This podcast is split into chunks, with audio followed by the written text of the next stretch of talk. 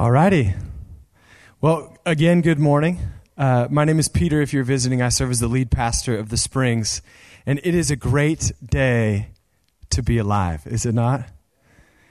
We are in week three of six of our Blessed Life series. And I don't know about you, but I've been getting really, really blessed by this.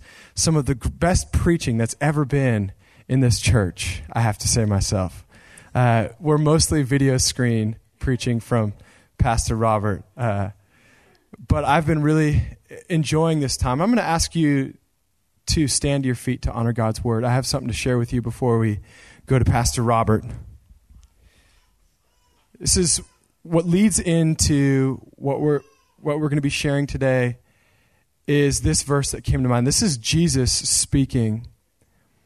And he's being asked by Thomas and a few others of his, of his disciples, just kind of like how life's going to go and uh, how the end of times is going to go. Like, what's the future going to look like? Anyone ever asked that of God? Like, hey, what's the future going to look like? You know, what, how am I going to handle next Tuesday? Things like that, right? Well, they're asking about the way to heaven and things like this. This is what Jesus says Jesus says, I am the way the truth, and the life. No one comes to the Father except through me. Thank you. Y'all can be seated.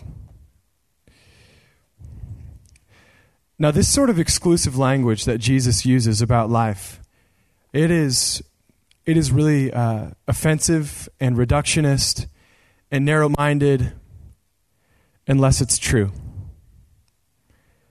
And it is true. Jesus doesn't want to bring you truth only, He wants to be your truth. Jesus doesn't just want to, to lead your way, He wants to be your way. Jesus doesn't want to just bless your life, He wants to be your life. And Jesus being your life is the blessed life. Jesus being your life is the blessed life. And that will shake out, that blessing will shake out in how you handle relationships and money and all those things. In fact, if there's anything that causes you to be averse to talking about, man, Jesus, Bible stuff, getting into my money, my bedroom, it makes me feel uncomfortable. Well, let me submit that maybe the places that are most uncomfortable for us to handle will bring the most blessing and draw us near to Jesus. I was the YMCA playing basketball, and uh, this week I had a friend of mine that uh, I've been uh, enjoying basketball with. Someday I want to dunk on him, but I'm working on my vertical leap. But uh, uh, he, he, stops and says, "Hey, you know, I, I think we want to come to church this weekend." And can I just unload just a really bad thought that I had? I remember thinking my first thought was, well, we're in the middle of a money series right now, but, but no. And I stopped at the but, okay? Because he would be blessed. And he will be blessed, probably second service, to be here. And if you're visiting here and you're thinking, man, we're talking about money, my first, my first visit, you know what? Praise the Lord. This is for you. Like it's for everyone else. I don't want anyone to miss out on the blessing.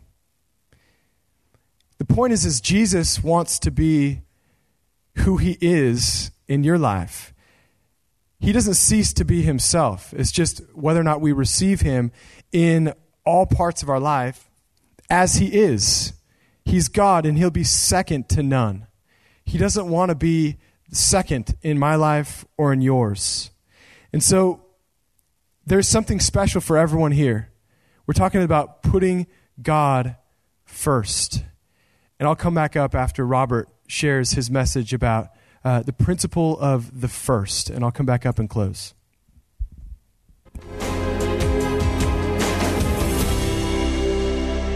Well, I want to say welcome to all the campuses, and I want to say welcome to the churches that are joining us by simulcast. We welcome every weekend uh, Gateway, but I'd like to just welcome again. Can you welcome uh, 38 churches that are joining us by simulcast right now? So we're very grateful that you're here. And I want you to turn your Bibles to one passage of Scripture. We'll go through some others, but we'll just look at one Exodus 13. We'll just go to one. Uh, Exodus chapter 13. And uh, as you're getting to Exodus 13, let me just say this. This is, in my opinion, the most important message in the series. We're in the series called The Blessed Life, and this is probably the most important message in the series. The title of this message is The Principle of First. The Principle of First. And I want to make this statement. If God is first in your life, then everything will come into order. Now, I'm not saying you won't have difficulties or problems or go through struggles. Jesus said, In this world you'll have tribulation. But would you rather go through tribulation with everything in order or everything out of order? And hear me, if Jesus is first, if God's first, everything will come into order in your life. If He is not first, then nothing will come into order in your life. God has to be first for there to be order in your life. So I want to show you this principle because this principle is a principle that runs all through Scripture, from Genesis to Revelation. Here, so let's start Exodus chapter 13. Look at verse 1 says, Then the Lord spoke to Moses, saying, Consecrate to me all the firstborn. Whatever opens the womb among the children of Israel, both of man and beast, it is mine. It is mine. It belongs to me. I wish that I could adequately explain to you how emphatic the language is in the Hebrew here.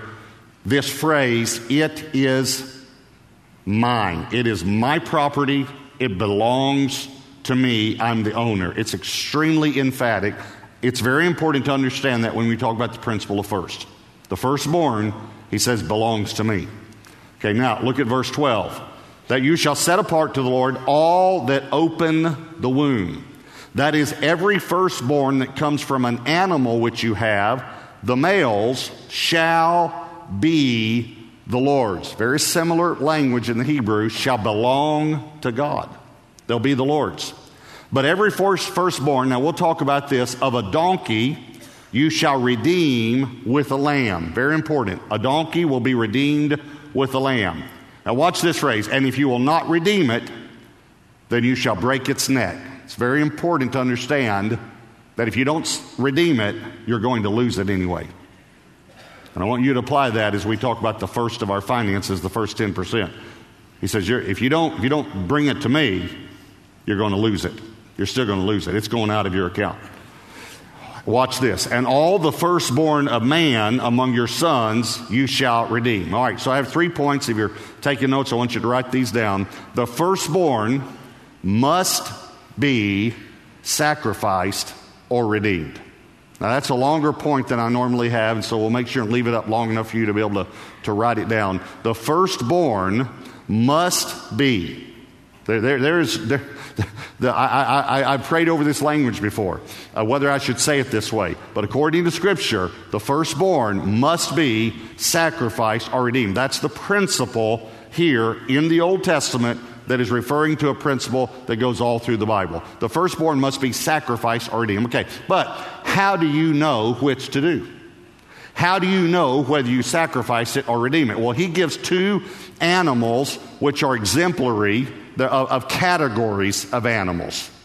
He, he, he gives us the donkey and the lamb, okay? The donkey represents unclean animals, and the lamb represents clean animals. So, how do you know which to do? Well, if it's a clean animal, it has to be sacrificed, the firstborn. If it's an unclean animal, it has to be redeemed with the sacrifice of a clean. Let me say that one more time. If it's clean, firstborn. I'm hoping you kind of get ahead of me on this and understand what this represents. If it's a clean and it's firstborn, it has to be sacrificed. If it's unclean, it has to be redeemed with the sacrifice of a clean. Okay, Why, how in the world does this relate to us today? Well, let me ask you two, two questions, all right? First of all, were you and I spiritually born clean or unclean. In other words, when we were born in the natural, our spiritual state before God, were we born into this world, were we clean or unclean? Unclean. We were all born in sin, right? I can prove it by simply asking the experts here, the parents, did you have to teach your children to be bad? or did that come naturally for them? See, we have to teach them to be good. Is that right? because we're all born with a sin nature. That's, that's what the Bible says, all right? So we were all born unclean. Was Jesus born unclean or clean? Clean. Okay, listen to me. Listen very carefully. The clean, Jesus, the clean, had to be sacrificed so that the unclean could be redeemed. That's what we just read. That's how important this principle is. And we're going to see that this principle refers to tithing, but I want to say something to you that maybe you've never thought of. Jesus is God's tithe. Because you see, you give the tithe first. You don't pay your bills and see if you have enough left over to tithe. You give the tithe first. It's the first 10%. It's not just 10%, it's the first 10% because it takes faith to give the first. See, God said, when your sheep has a lamb, give me the first one. It takes faith to give the first one before you have any more. You don't know if the sheep's going to produce anymore. That takes faith. God didn't say, wait until your sheep has 10 and then give me one of them and you can give me the one that keeps getting in your garden that you don't like. No, he said, You give me the first one before you have any others. See, so many people think it's not the 10% that enacts the blessing, it's the faith that enacts the blessing. It's giving the first 10%. And the reason I say that Jesus is God's tithe is because God gave Jesus first. He didn't wait to see if we would clean up or straighten up to give his son. God gave Jesus when we were mocking him and spitting on him and nailing him to a cross. Romans says it this way while we were yet sinners, Christ died for us. And Romans also said this way that God gave Jesus in hope. In hope. And that word, the root of that word is faith. In faith. We give our tithe in faith. So it's the first 10%. Think about this. When the children of Israel went into the, the uh, promised land, God said, Bring all of the silver and gold from Jericho into the house of God. It's always into the house of God. That's always where the tithe goes. But why didn't he say 10% of Jericho? It's very simple because Jericho was the first city. It's simple. He said, Bring the first into the house of the Lord, and the rest are redeemed. They're out from under the curse. They're blessed. See, the first portion has the redemptive, is the redemptive portion. The, please hear me. When you give the first to God, the rest are redeemed. That's what this is saying. So hear me clearly. Don't give the first portion to the mortgage company. Because the mortgage company does not have the power to bless your finances. But God does. The first portion, first 10%, goes to God. So the firstborn must be sacrificed or redeemed. Here's the second point the first fruits must be offered.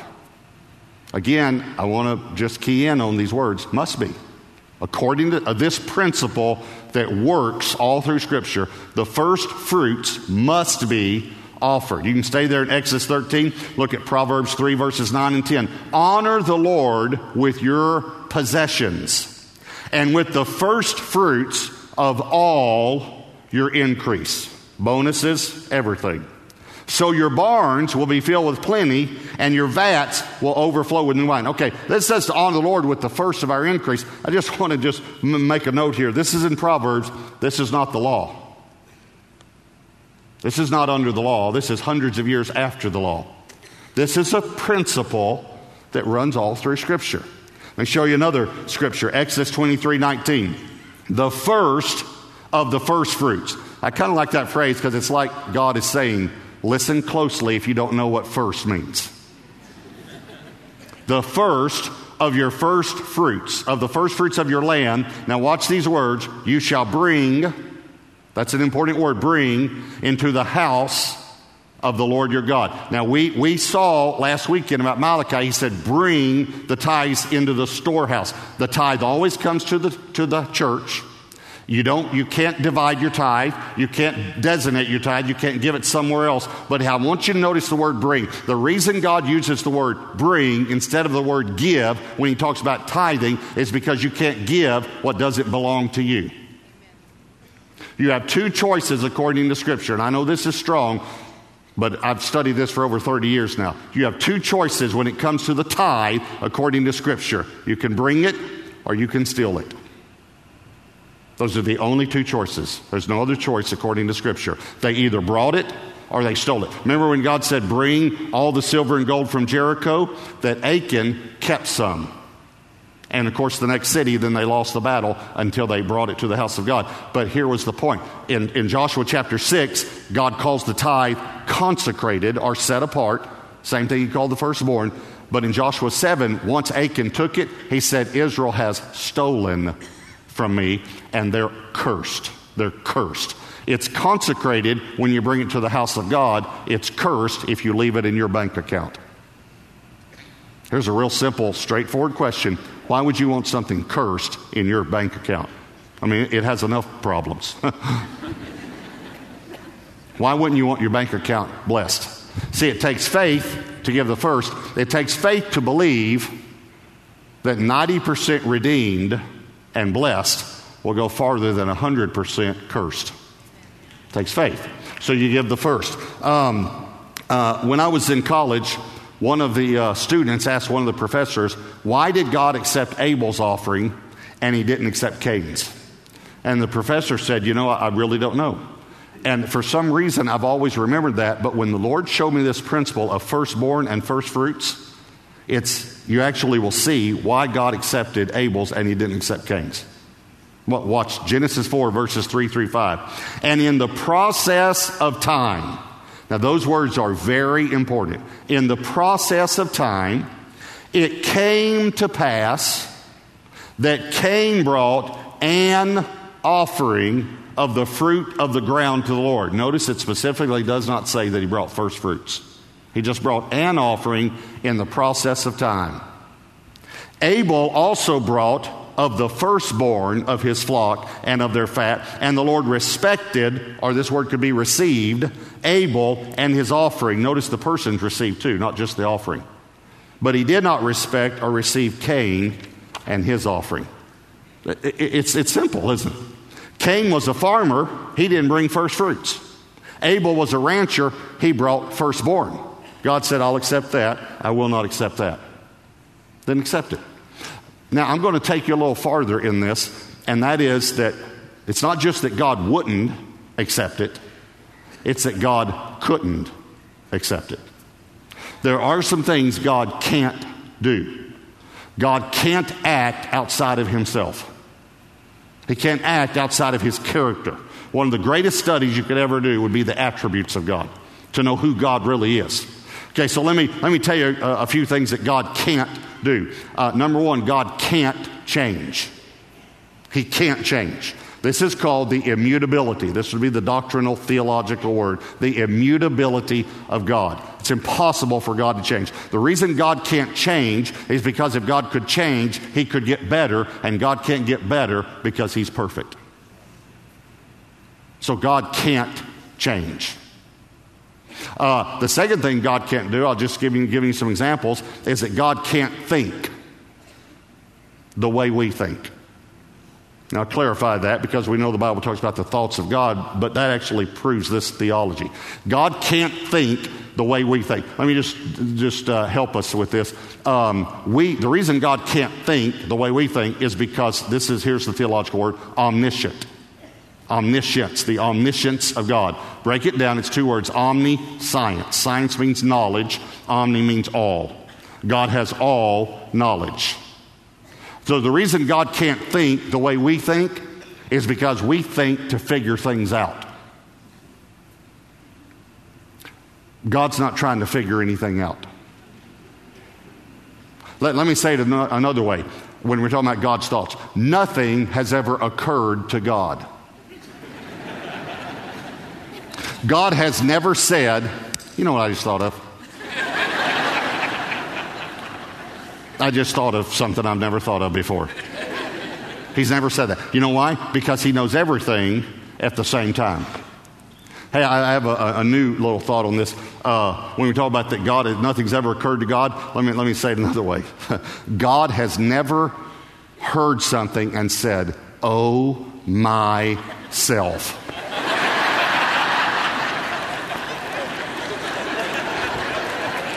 I mean, he wouldn't say, oh my God, he'd say, oh my. Okay, all right, so.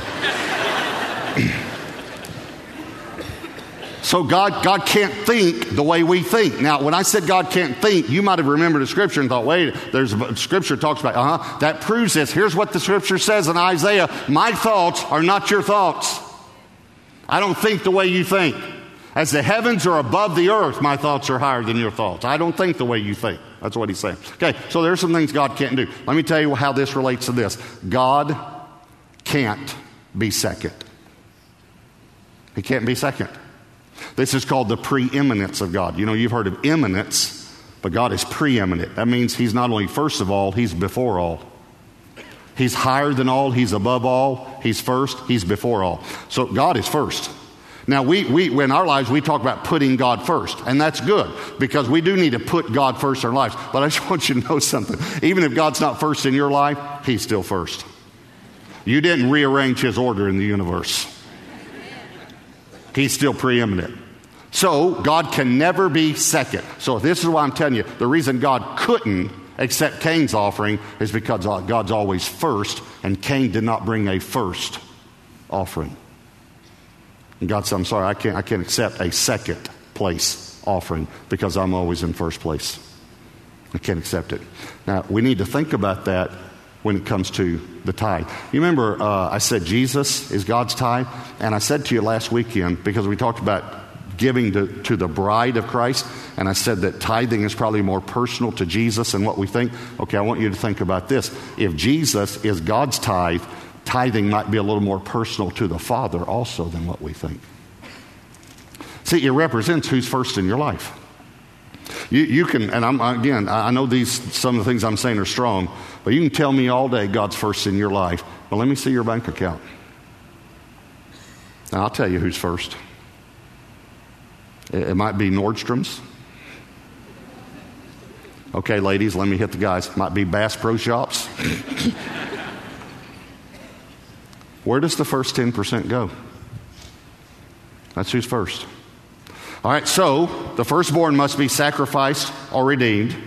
The first fruits must be offered. Here's point three the tithe must be first. The tithe must be first. Leviticus 27 30 says, And all, I want you to notice the word all, and all the tithe of the land, all of it whether of the seed of the land or of the fruit of the tree, is the Lord's. There's the emphatic phrase again belongs to God. It is, it, God set it apart for Himself. And that's what the next phrase says it is holy. That word holy is the word that simply means set apart. It is set apart to the Lord. That's why it's stealing, because He set it apart to Himself. And that's why it has to be first, because God's first and He owns it. So, in, order, in other words, if we're going to return it, we have to return it first. Okay, so I'm to I'm gonna give you an illustration, um, and it's a math illustration. Okay? So I'm warning you, so half of you can take a nap, all right? Um, I understand that. You're, you're strong in other subjects, math and English. I'm strong in those subjects. Uh, you know, I, I like gr- grammar, you know, and uh, someone who watches our television program sent me a, a thing that said, I am, a little sign for me to hang up my house that said, I am silently correcting your grammar right now. And I said to Debbie, I said, Look at this. Do you like this? She said, Yeah, except uh, you don't do it silently. so I like math and English. My father is actually a mathematical genius. And that's no exaggeration. He's a genius when it comes to that. I'm, I'm, not, I'm not a genius, but numbers add up in my mind without me trying. If you, if you name some numbers, they're going to add up, and I'm, I'm not going to try to do it. It's just going to happen. That's the way I think. Um, we, we were, Debbie and I were buying something a while back, and it was $7.99. And the lady said, uh, I'll have to add the tax on the uh, calculator because the cash register's broken. And I said, It's 66 cents. Like that. And she said, Excuse me? I said, 66 cents. She looked at a minute, then she did this. She said, uh, It's 66 cents. I won't say, Yes, I know that, but I didn't. I said, Okay, so paid for it. We got out in the car, and Debbie said to me, How do you do that? How, how do you do that that fast? Now, I thought she was actually asking me how I did it.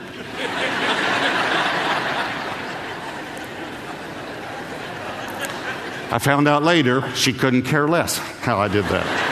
She was just, you know, paying me a compliment as a, a, wife honoring her husband. But she asked, "How do you do that?" So I said, "Well, sugar, uh, seven ninety nine is close to eight. Our tax rate is eight point two five. Eight times eight is sixty four. Quarter of eight is two. Sixty four plus two is sixty six. I said that should happen in less than a second in your mind. She said, "It doesn't." then she said, but I know what 25% off is. so again, now being the man, you know, I, am thinking she's talking math. I did not realize till after the whole conversation she was not talking math. But I said to her, okay, if you're buying something for $100 and it's 25% off, I said, what does that mean? She said, it means it's a good deal. and then she said, and if it's 50% off, it's free.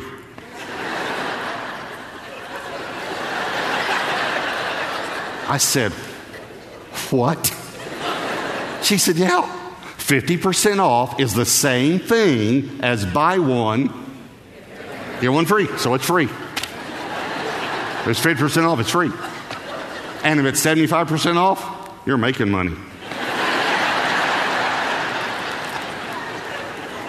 Which explains some difficulties we've had over the years with our checkbook. I saved us money today. You ever heard that one? well, how come we lost? Okay, so.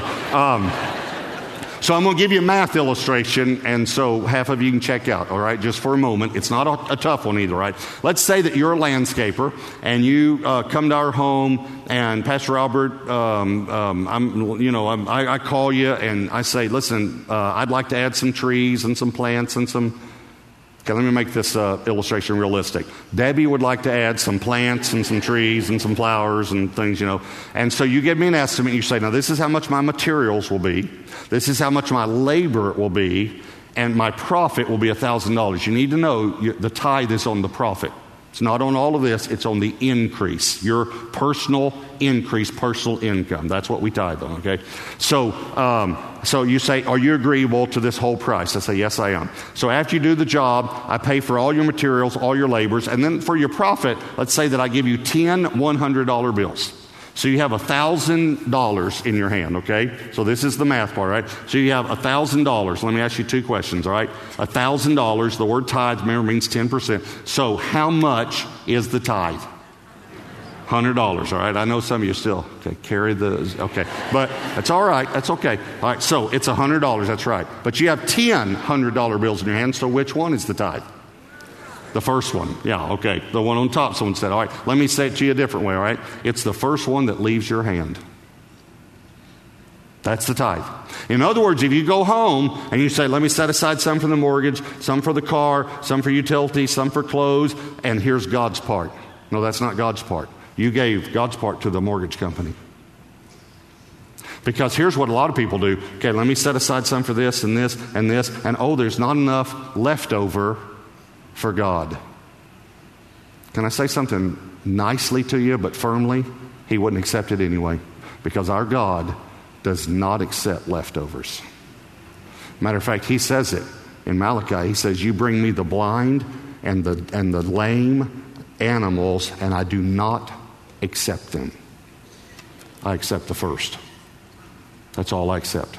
Okay, so how, how does this work out in my own life? I get paid on the 15th and 30th and uh, or the last day of the month, 30th or 31st, and it's directly deposited. So it's like it magically appears, you know, in my account.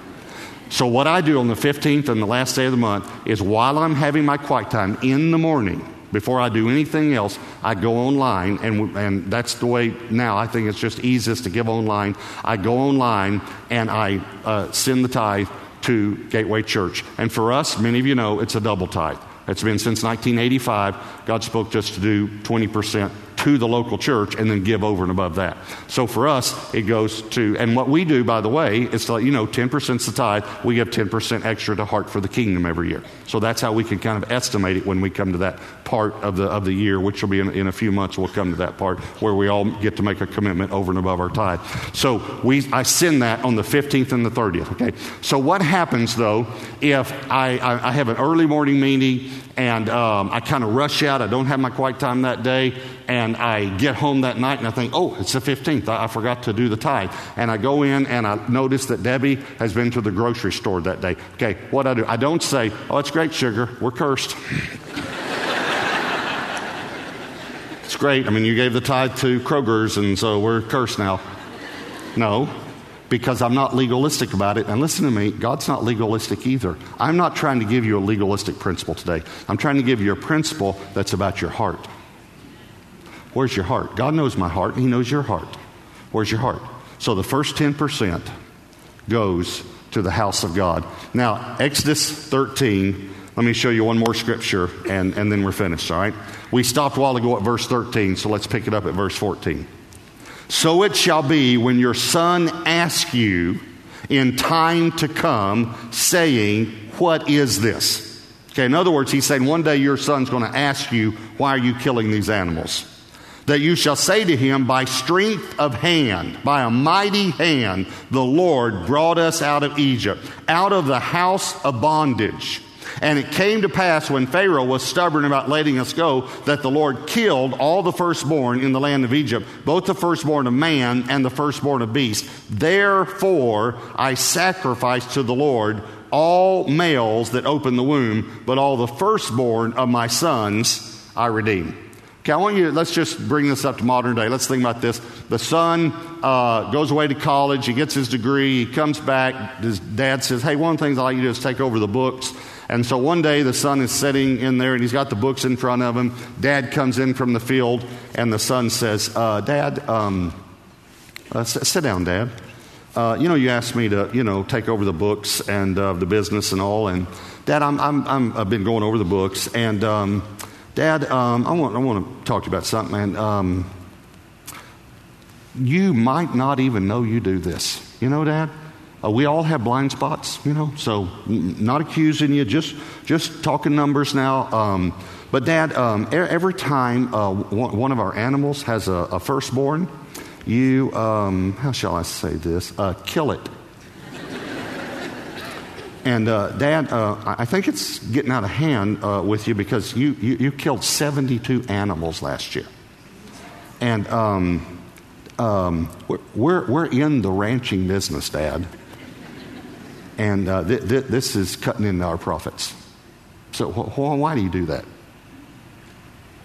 He said, One day your son's going to ask you. And he said, When he asks you, you say to your son, Son, um, I need to tell you something about our family that you don't know. But we weren't always in the ranching business. We, we did not own animals, we didn't own land. Son, we were slaves. We were in bondage.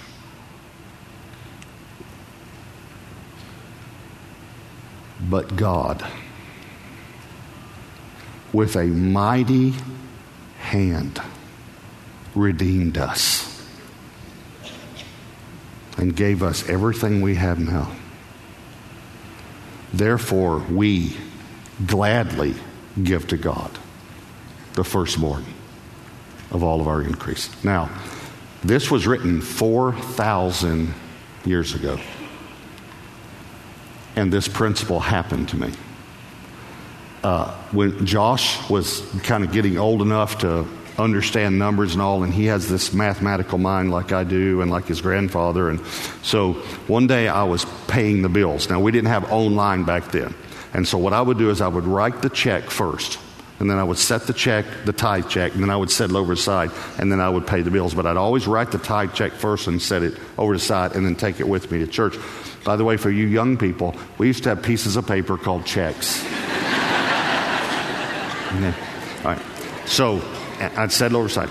So I'm paying the bills, and Josh came in, and I'm watching him out of the corner of my eye. And he's reading this tithe check, and he sees the amount which to a, a young boy looks like a lot of money.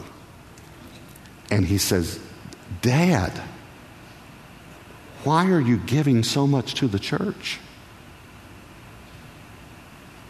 And I remember this scripture when your son asks you, this is what you tell him. And I took Josh and I actually set him on my lap and I said to him,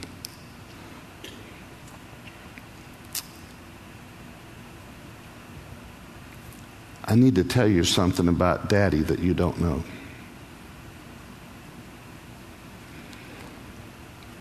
But daddy wasn't always a Christian, son.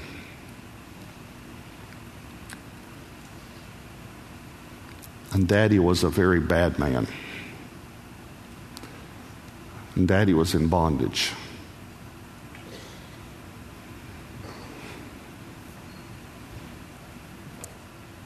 But God with a mighty hand redeemed your daddy and gave us everything we have now. Therefore, I gladly give to God the first of all of my increase. This is a principle that's all through Scripture. It's called the principle of first. Is God first in your life? A similar story like this happened for me about 15 years ago. I grew up in central Oregon. Uh, I call it the heart of Caucasia.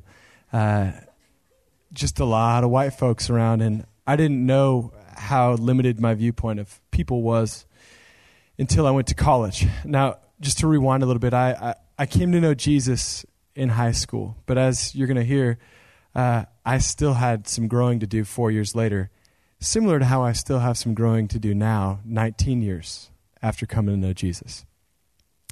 I go to Southern California to play baseball in a small college there, and the janitor of our dorm room, uh, first Mexican man I'd ever had a real conversation with, is about a 50 year old man named Sergio.